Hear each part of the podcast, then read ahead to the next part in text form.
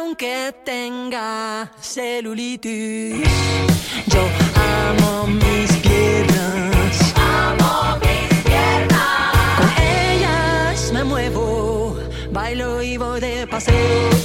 Yo amo mis piernas. Amo mis piernas. Y aunque no sean como las de las modelos.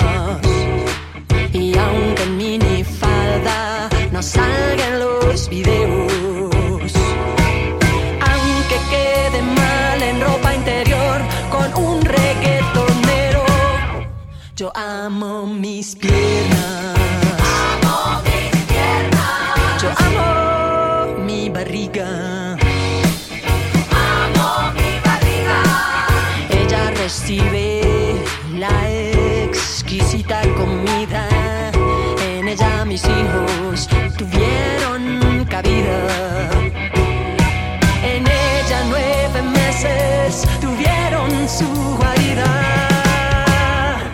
Amo mi barriga.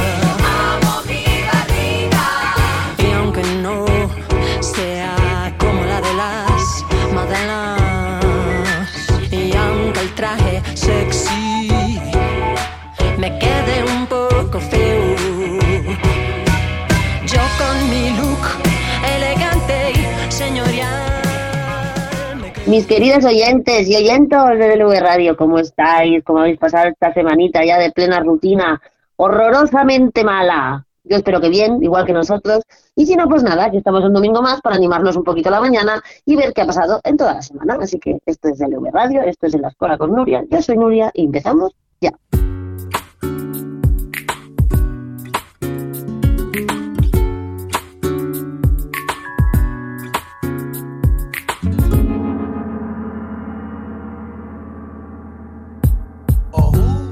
Ya no hay 20 pavos, que ahora son centavos. Que me quiten el piercing, pa' trabajar en un banco. La lo, la ley, el lola y lo leo. El bush mosqueado y el otro escondido. Los canallas que me roban, los dineros del bolsillo. Es cartera, es cartero,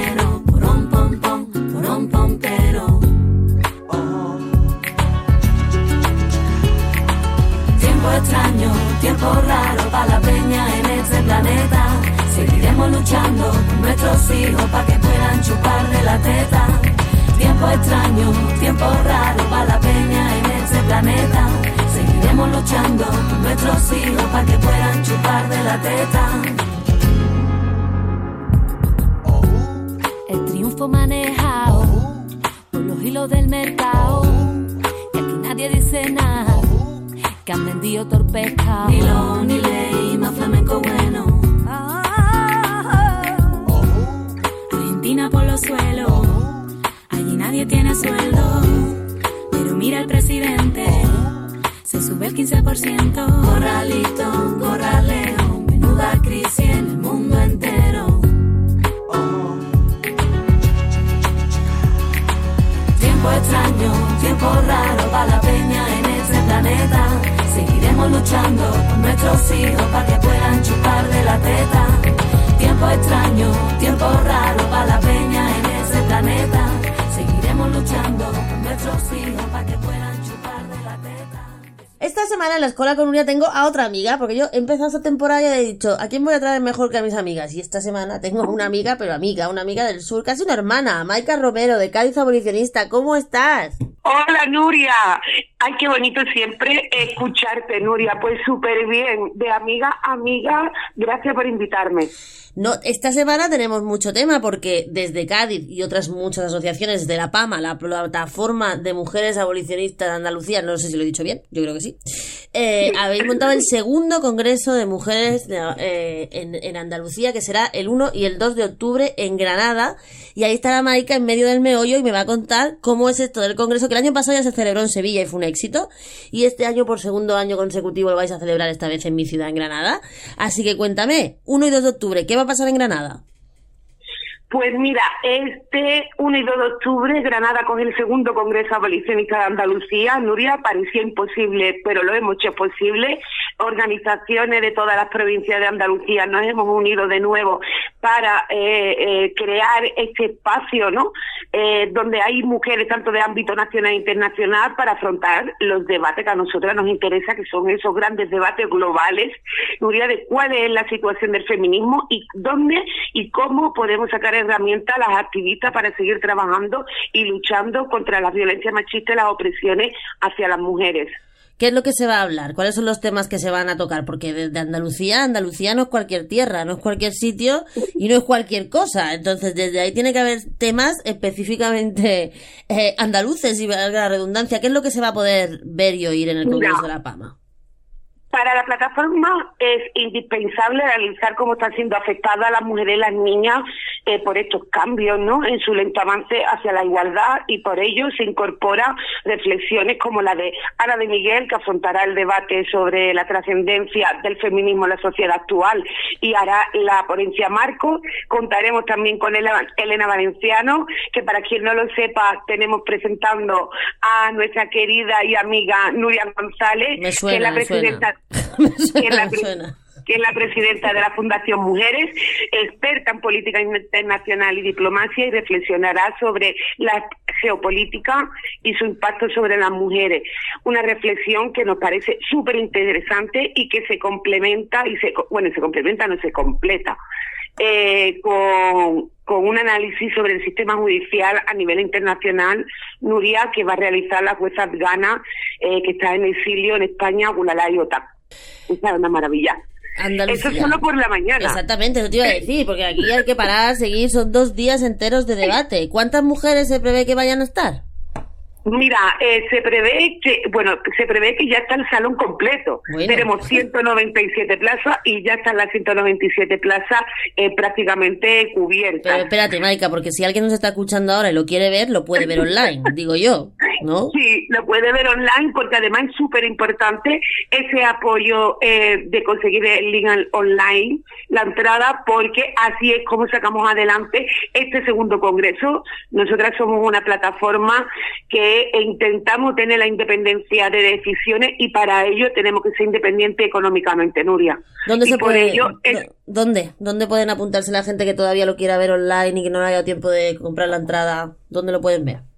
Mira, eh, pueden dirigirse a todas nuestras redes sociales, la tenemos en las bio en todos sitios, pero eh, si no, a pamaandalucía.com en el email, siempre, siempre, siempre estamos respondiendo, estamos todo el día ahora dando salida a todas las respuestas que las compañeras vayan necesitando. Lo vuelvo a repetir, pamaandalucía.gmail.com y si no, siempre puede escribirle a Cádiz Abolicionista, a Málaga Abolicionista, a Jaén, Almería, que todas las compañeras estamos a unas en esto y, y contestaremos y apoyaremos todo lo que necesiten. Oye, ¿cómo es de importante, Maika, que las andaluzas, la, provincia, o sea, la comunidad más grande de España, la más poblada, la más desigual también, la que tenemos unos problemas que arrastramos de, de, muy específico, cómo es de importante que las mujeres abolicionistas, que las feministas andaluzas se organicen en espacios como este, completamente apartidistas, completamente autogestionados y fuera de lo que es, eh, pues, el eh, o sea, fuera de lo que es cualquier atisbo aquello de, de, de manipulación por parte de otras organizaciones. ¿Cómo es de importante que las mujeres andaluzas acudan ahí? Bueno, Nuria, es importante una cosa también decir que es un espacio no mixto. Exacto, también. Exacto, que esos son mm, como pequeños privilegios que nos podemos permitir las feministas cuando somos nosotras mismas las que pagamos a lo que asistimos. Ajá.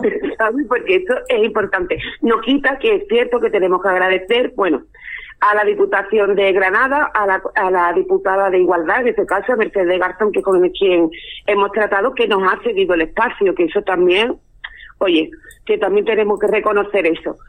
Eh, bueno, es importante para Andalucía porque eh, nosotros las feministas nos llevamos un jarrón de agua fría cuando la anterior presidenta de la comunidad andaluza retiró la Academia Feminista. Andalucía no tiene academia feminista y eso ha significado un debacle para el feminismo, para la revolución, para la resistencia y para el propio eh, desarrollo de las mujeres andaluzas. ¿No? Siempre, eh, se- Claro, eh, imagínate lo importante es que nuestras universidades estén dotadas de recursos para que las mujeres podamos afrontar y poner eh, y poner sobre la mesa cuáles son lo- las razones las razones por las que sufrimos tanta violencia, ¿no? Aquí que vivimos en una tierra tan precarizada económicamente, mucho, donde hay muchísimas mujeres pobres, eh, el, feminismo también da respuesta a, a esas situaciones que viven, ¿no? Y, y para nosotros era muy importante crear espacios donde se dieran respuesta, pero no solo eso, espacios donde las activistas también tengan su mesa, su ponencia y su voz presente. Y por eso hemos invitado, por ejemplo, a Iris Borda, Eso te iba a preguntar, porque son los más contados del sábado por la mañana, ya me he quedado tiesa, pues cuéntamelo del sábado por la tarde, el domingo. No, porque eh, porque sí, porque eh, te quería dejar para el sábado por la tarde vamos a tener una me- una mesa de, de, de comunicación, vamos a hablar sobre las redes y, y los medios de comunicación en el feminismo. Tenemos a María Martín Barranco, que la presentará Cristina Prieto, eh, eh, da- Granaína. Dos las dos granadinas de rompe y rasga. Mm. sí, exacto. Y luego estaremos con Iris Borda, eh, que, que, que bueno, que Iris ha sido un triunfo total eh, y absoluto invitarla. Y estará con Marta Ortiz, gaditana, eh, es pedagoga, pero además este año ha sido el gran pelotazo porque es la autora, la escritora de, de letra y música de la comparsa We Can Do Carnaval, bien, que bien. por primera vez en la historia en el Teatro Falla en Cádiz se ha cantado en contra de eh, los puteros sin de- y sin señalar a las mujeres como era históricamente que se hacía siempre, ¿no? Han, se han subido un grupo de mujeres, han cantado muy valientemente contra todo sistema y, y allí estará su autora junto con Iris Borda presentando la mesa de las redes sociales literatura feminista y además tendremos una sorpresita para el cierre eh, de la mano de Marta Ortiz. Muy bien. Eso el sábado. Ah, Ahora eso el sábado el domingo. Madre mía. Y el domingo por la mañana, Nuria, que ahí sí creo que va un poco en la línea de lo que tú comentabas, ¿no? De, de apostar por, un, por, por ese arraigo con la tierra granaína y hablaremos sobre un tema que que bueno, que ahora se ha vuelto a poner en la punta, pero que las andaluzas nunca olvidamos que son nuestras hermanas que están sufriendo la presión del patriarcado islámico, ¿no? Ujú. Es un tema este año importantísimo, no solo por lo que ha pasado en Irán, sino porque ahora que ha pasado en Irán lo que ha pasado, pues como pasa siempre, ¿no? Mucha gente se lleva las manos a la cabeza en temas que las feministas llevamos mucho tiempo poniendo el acento, ¿no? Pues sí, Nuria, mira, hoy he estado en un congreso y me decían, Ala, eh, había hecho esto ahora que se ha puesto de moda. Uy, Claro. he cogido una irritación. Y he dicho, no, disculpa, esto lleva cerrado casi un año. ¿sabes? Sí, sí. Y desde luego, la violencia hacia las compañeras y hacia las mujeres eh, nunca es una moda. Jamás. No, no, no, es, es que es cierto. siempre, Entonces- esto demuestra que el feminismo siempre es la vanguardia de todo, aunque luego venga gente queriendo inventárselo todo a última hora. Eso siempre es así. Oye, cuestiones de, de logística. Supongo que todas las mujeres que ya tienen su entrada lo tienen ya todo preparado, está todo perfectamente organizado y algún momento de, de respiro también habrá. Sí, era imprescindible. Mira, una de las cosas que, que, que cuando pasamos la evaluación del primer congreso, que lo tuvimos el año pasado en Sevilla, en la que eh, estabas invitada de ponente, eh, muchísimas gracias, Nuria, porque además siempre podemos contar contigo. El año Eso. pasado de ponente, este año estará de presentadora. Es el año que viene, a ver dónde te ponemos, Nuria. Es- ¿A dónde me ponéis de qué? A mí me ponéis en cualquier sitio. claro. Yo quedo bien en todos lados. Sí, sí, sí. bueno, eh, lo, vamos a estar día uno y dos allí en la Diputación. La Diputación eh, de Granada está en el barrio La Chana, si no me equivoco. sí, Nuria. sí, sí, ahí sí.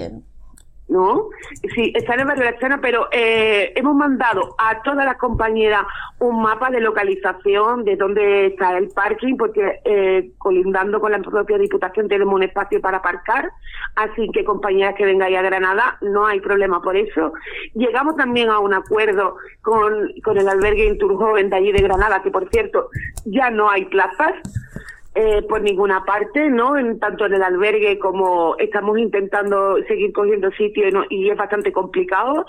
Y además tenemos un parque, un parquecito cerca y, bueno, y nos gustaría, motivamos a las compañeras que nos están escuchando que van a venir a Granada, que, que bueno, que se haga el sábado por el mediodía comunidad en este parque, que se traigan un bocata, que lo compren, que, que hagan lo que quieran, pero que estén juntas, que, que celebremos este congreso y que lo hagamos como a nosotras las mujeres nos gusta, ¿no? Eh, juntas, reivindicando, luchando, resistiendo y con lo que haga falta. Muy bien. Bueno, vosotras inauguráis el mes de octubre, que viene calentito, nos vamos a, nos vamos a permitir la pequeña licencia, ¿no? De irnos también al, al final del mes de octubre y pasar a la otra punta del, del país, a Barcelona. eh, que también estáis preparando y que también desde Andalucía se prevé una gran participación de las mujeres andaluzas en la manifestación del 22 de octubre en Barcelona, ¿no? Por supuesto. Nuestro compromiso, desde luego, con, con la fuerza de las mujeres, en primer lugar, y en segundo, eh, con, con la tierra, con Cataluña, ¿no? Con Barcelona, con lo que está pasando allí, especialmente eh, en el territorio, con la explotación sexual, eh, desde luego, hace que el feminismo tengamos que dar la cara, que hagamos trinchera y que el 22 de octubre nos veamos en Barcelona y hacemos un llamamiento global a todas las compañeras, por favor vayamos a Barcelona. Tenemos que estar unidas, tenemos que estar juntas. Esta lucha no la vamos a regalar tan fácil y espero veros allí a todas. Bueno, nos vemos en Granada y luego nos vemos en Barcelona. En Maika Barcelona. Romero, un abrazo, te veo la semana que viene. Un abrazo, Nuria. Muchísimas gracias por invitarnos. Un abrazo a todas y todo el mundo, ya sabe, el que no se haya podido apuntar, la que no se haya podido apuntar, que lo vea online. Un abrazo. Un abrazo, Nuria.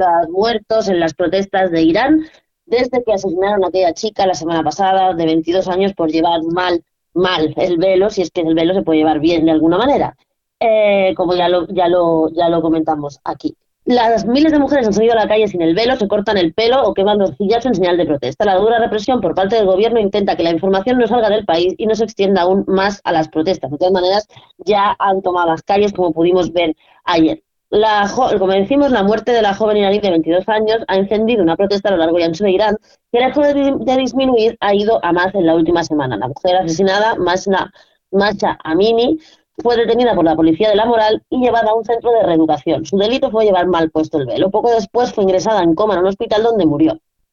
La versión oficial afirma que sufrió un paro cardíaco, pero diversos testigos han asegurado a los medios de comunicación que fue golpeada dentro de la furgoneta que la transportó a la comisaría y que tenía signos de maltrato, obviamente.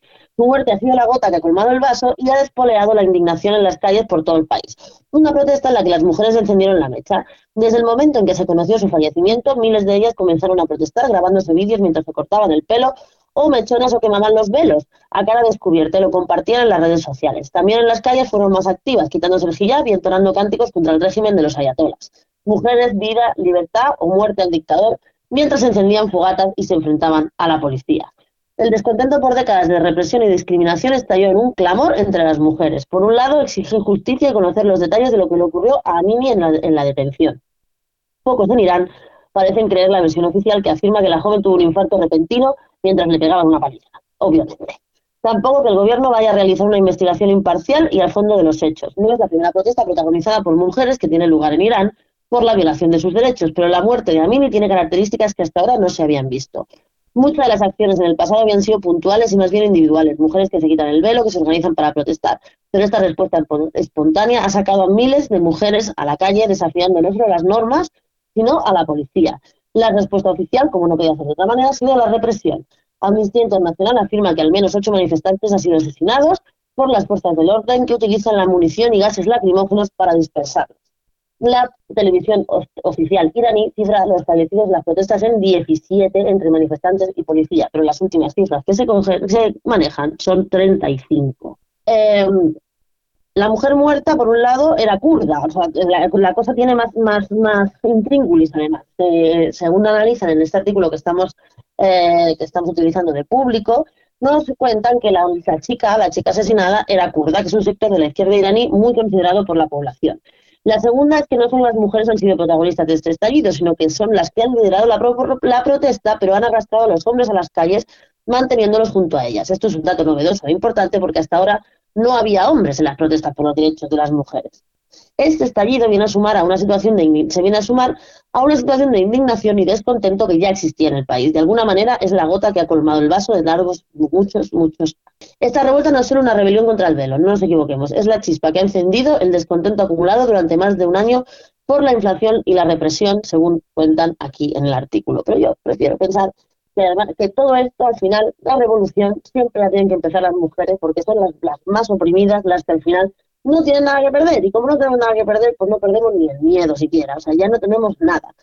Quiero decir aquí que las mujeres de contextos islámicos, las luchadoras contra el patriarcado islámico, contra todos los patriarcados, pero sobre todo contra el patriarcado islámico, van a ser protagonistas de la gran manifestación de mujeres que se va a hacer el próximo 22 de octubre en Barcelona. Ellas van a llevar también la voz cantante porque ya está bien de que en pro de una supuesta cultura se permitan violaciones de los derechos humanos de las mujeres en Irán, en España, en Cataluña, en Granada, en Barcelona y en cualquier otro sitio del mundo. No lo vamos a permitir. Amar es un placer genial, sensual. Fumando espero al hombre quien yo quiero, tras los cristales de alegres ventanales. Y mientras fumo mi vida no consumo, porque flotando el humo me suele adormecer tendida en la cheslón, fumar y amar,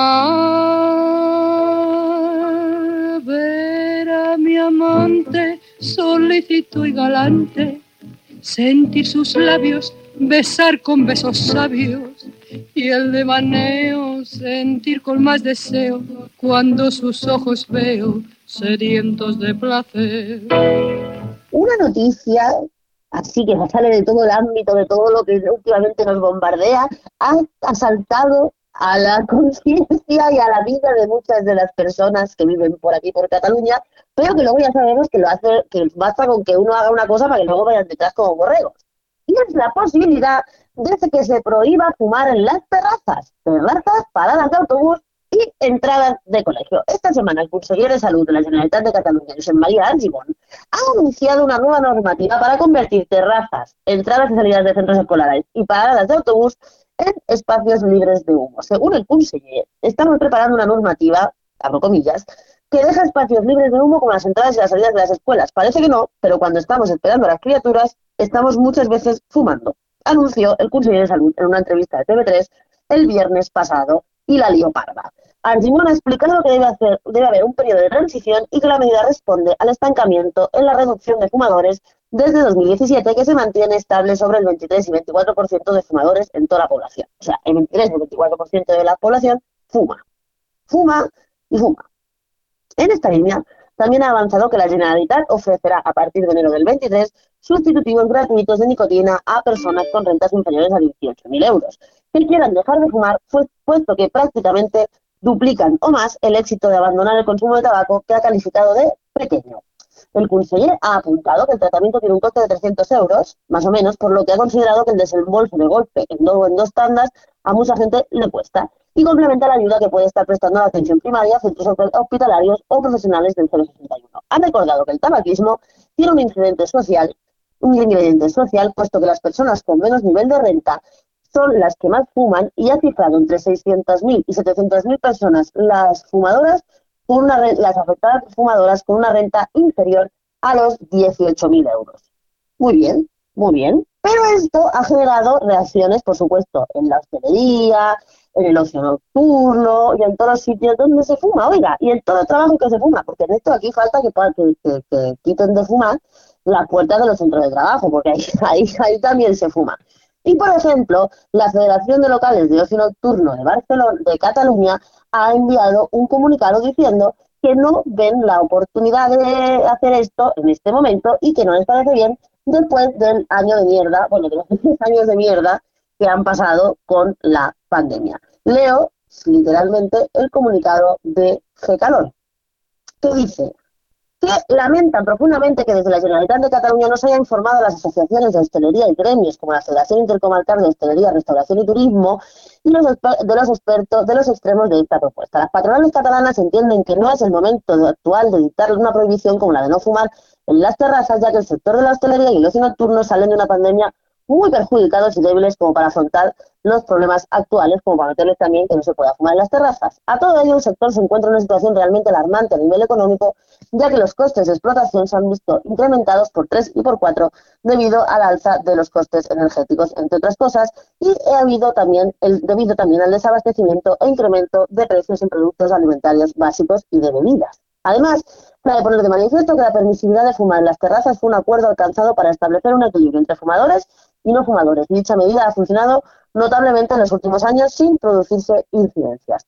Así que por un lado están los de salud que dicen que la gente no deja de fumar y entonces para dejar van a prohibir fumar en más sitios y por otro están los que fuman o los que quieren que la gente fume porque es que sale, fuma y se divierte, que no les parece bien esta medida. En cualquier caso, aviso, como lo haga uno, lo hace todo el mundo. Así que no veáis nada más que esto lo van a hacer aquí arriba. No, no, esto va por barrio.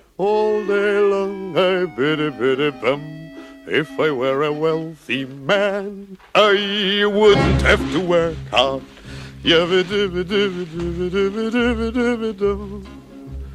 If I were a bitty bitty rich, idle diddle diddle diddle man, I'd build a big tall house with rooms by the dozen right in the middle of the town.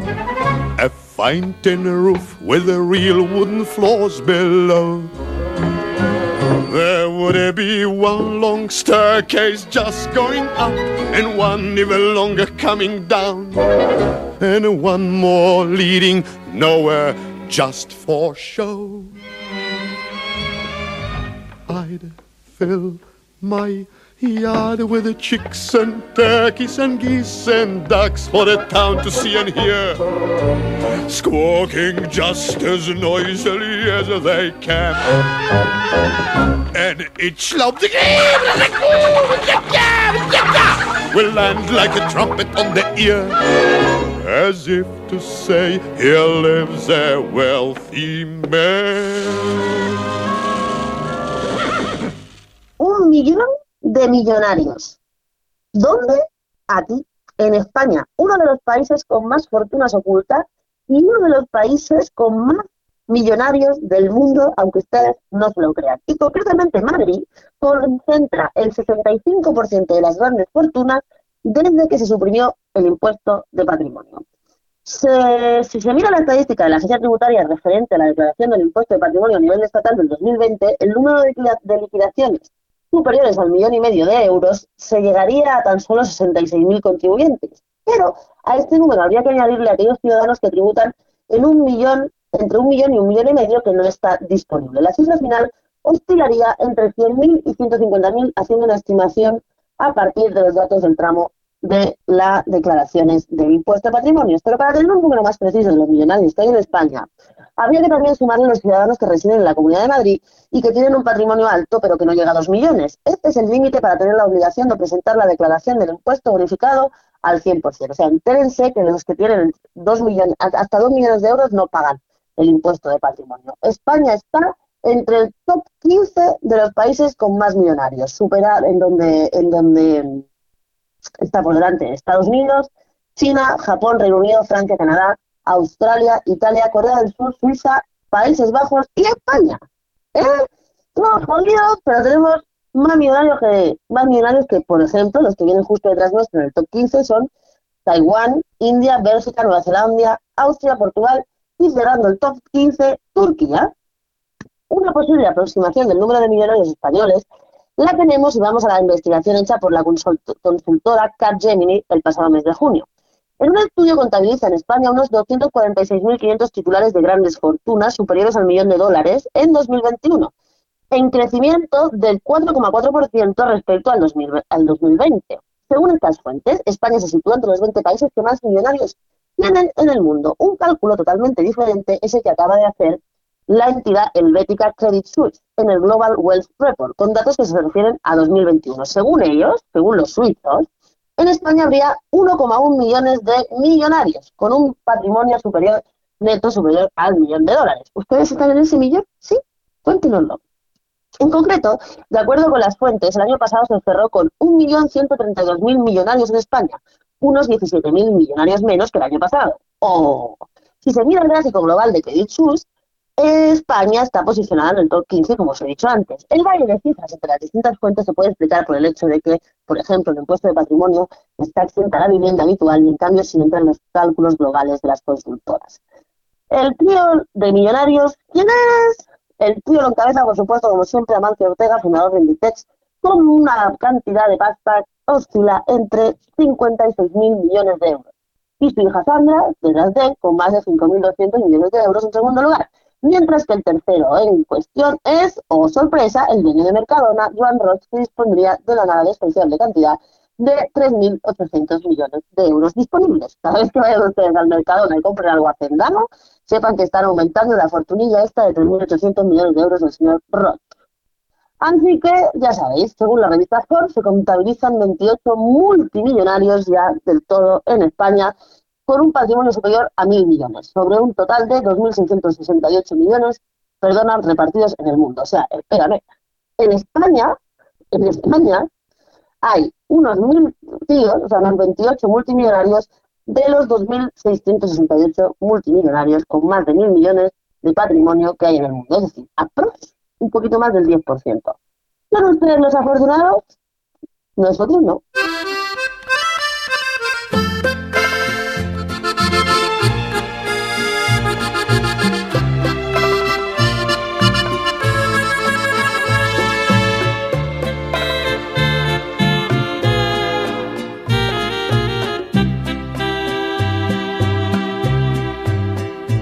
Rata inmunda, animal rastrero, escoria de la vida, adefesio mal hecho, infrahumano, espectro del infierno, maldita sabandija, cuánto daño me has hecho. Pues la ratilla de esta semana es una ratilla habitual en este programa, pero es que esta semana, pobre, ha tenido una semana mal. El rata de esta semana no puede ser de otra manera, se va para la ministra de Igualdad, Irene Montero. Irene, no se puede ir blanqueando la pederastia por ahí, está feo. Los niños no dan su consentimiento sexual, porque es delito acostarse con un niño. ¿Sabes por qué los niños no pueden dar su consentimiento sexual? Porque para eso está la mayoría de edad del consentimiento, en este caso 16 años, la mayoría de edad legal de 18 años, pero no, los niños, las niñas, y como tú dices estúpidamente, les niñes no tienen potestad de dar el consentimiento legal de sexual. Por tanto, tú estás blanqueando la pederastia. ¿Te querías hablar de educación sexual? Haber hablado de educación sexual, todos estamos de acuerdo en eso. ¿Por qué no has ratificado? Pues tú sabrás. Porque lo que querías decir, al final lo dijiste. Y no es lo que interpretamos los demás. Así que el rata para Irene Montero alimaña, culebra ponzoñosa, desecho de la vida, te odio y te desprecio. Rata de dos patas, te estoy hablando a ti, porque un bicho rastrero, aún siendo el más maldito, comparado con se queda muy chiquito. Maldita sanguijuela, maldita cucaracha, que infectas donde picas. Pues hasta aquí hemos llegado en el programa de hoy. Espero como siempre que os haya gustado y os hayamos podido transmitir todo el amor, todo el cariño y todo el buen rollo con, lo que lo- con el que lo hacemos. Esta semana volvemos a nuestra programación habitual. El martes os esperamos en el decreto nuestro de cada día con un debate sobre la situación internacional. Tenemos que hablar de Irán, pero tenemos que hablar de Rusia y tenemos que hablar de lo que pase hoy en Italia, que están de elecciones y podemos tener una primera ministra ultrafascista. Así que todo esto lo vamos a comentar el martes con nuestros contertulios habituales, ya sabemos con quién. ¿eh? Y además os adelanto que ya pronto, prontito vamos a tener nuevos espacios en DLV Radio presentados por, eh, o sea, dirigidos por nuestras colaboradoras y por nuevas adquisiciones que os van a encantar, pero eso va a ser a lo largo de la semana. Como siempre tenéis todos nuestros contenidos en nuestro canal de YouTube, donde os solicitamos encarecidamente que suscribáis para que no os perdáis ninguna de las novedades iVoox, Spotify, en nuestra página web de lvradio.es, en el Facebook de la escuela y en el Twitter de Lumitel. Pasadlo bien y nos vemos en una semana. maldita cucaracha que infectas donde picas, que hieres y que matas. Alimaña, culebra ponzoñosa, desecho de la vida, te odio y te desprecio. Rata de dos patas, te estoy hablando a ti, porque un bicho rastrero, aun siendo el más maldito, comparado contigo, se queda muy chiquito.